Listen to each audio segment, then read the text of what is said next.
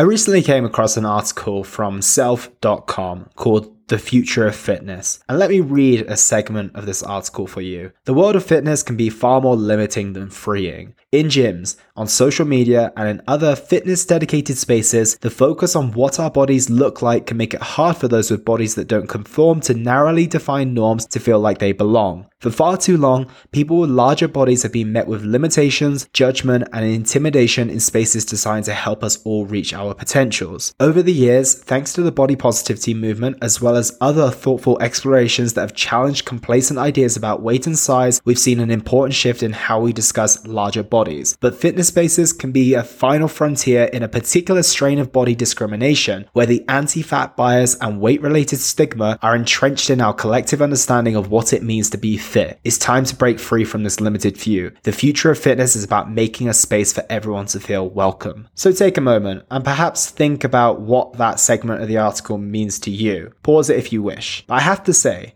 the article surprised me. I did question myself and wonder okay, is this a cognitive bias? Is this a blind spot that I have? However, I'm not a stranger to gyms, and I'm not a stranger to being overweight in the past. I wasn't obese per se, but I wasn't comfortable with my body by any means. And I've trained hundreds of overweight people, and I'm helping those who are larger and want to lose weight at this moment in time as well. So after reading this, I thought maybe when I go into the gym today, I'm gonna have a look around and see the ratio. And of course, I was expecting to see a lot of in shape people. It's pretty obvious, it's a gym gym, so most people have a proclivity towards health and fitness. It's almost the equivalent of saying if you go to a university library, you're probably going to find people with some higher IQs. It's pretty self explanatory. But including me, I see about five people who are in shape. I see about three people who perhaps would be categorized as overweight, but the most interesting part to me is that there was only one female. So I think if anyone is potentially underrepresented in the gym, it's probably more so the females than the overweight people. With that being said, I've spoken about it many times before. I do think gyms are getting better and better for females. And to preface, I am in Mexico, so perhaps they are just catching up in terms of the norms that we're used to in the US and the UK. But I feel if the article was going anywhere, surely it would have been towards females. And if you ask me what's the one place place in the entire world where I thought overweight people would be welcome, the first thing that would come to my mind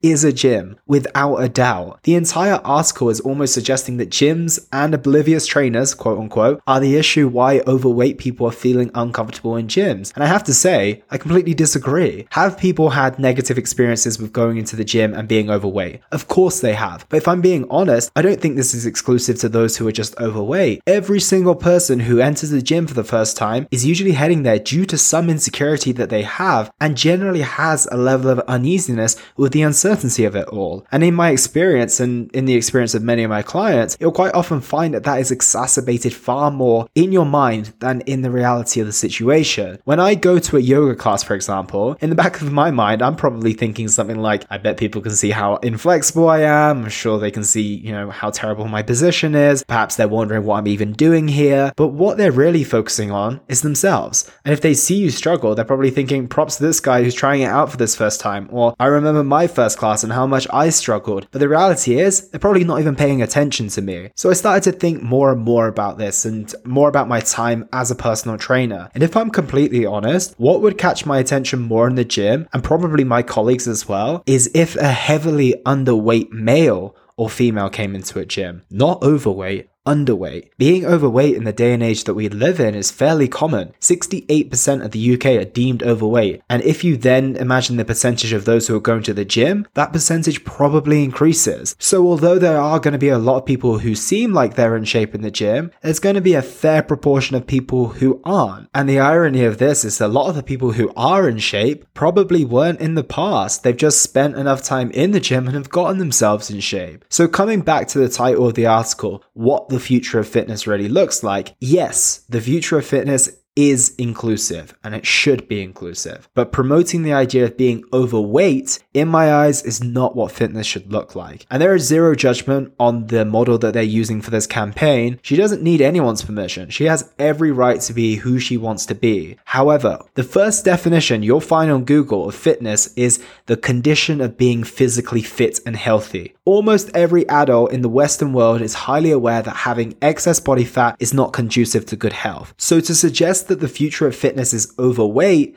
is essentially a denial of what we all know to be scientifically true. And it's really unusual because if you look on Self's website, their content is pretty good. It's likely to be helpful to a lot of people, but I don't feel this particular article is, and I'm not sure what the goal is here. And I'm going to be kind. I'm assuming the goal is to create a more inclusive environment for those who are overweight, and I totally get that. And I hope that it helps some people. However, if I have to be honest, I almost think it's disempowering. Imagine the overweight person who's plucked up the courage after all this time to go to the gym next week and then saw this article and now believes it's full of fat shaming, ignorant people and they're not welcome there there. Because to me, that's the undertone and maybe the main narrative that I got from that article. I'm not sure if the potential good of the article has weighed out the bad it's potentially caused as well. I truly hope that fitness continues to make strides to be more and more inclusive to those who are overweight, underweight, black, white, Asian, female, male. But this can happen without changing the definition of what being healthy and fit really is.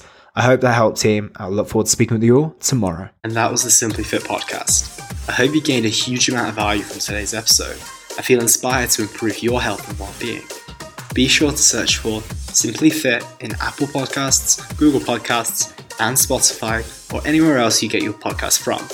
And go ahead and subscribe so you don't miss any future episodes. Also, if you like the episode, please don't forget to give it a 5 star rating. I'd love to hear your feedback or any questions you have. So reach out to me on social media. You'll find me on Facebook and Instagram at Elliot Hasoon. Thank you so much for listening, and I look forward to talking with you all on the next one.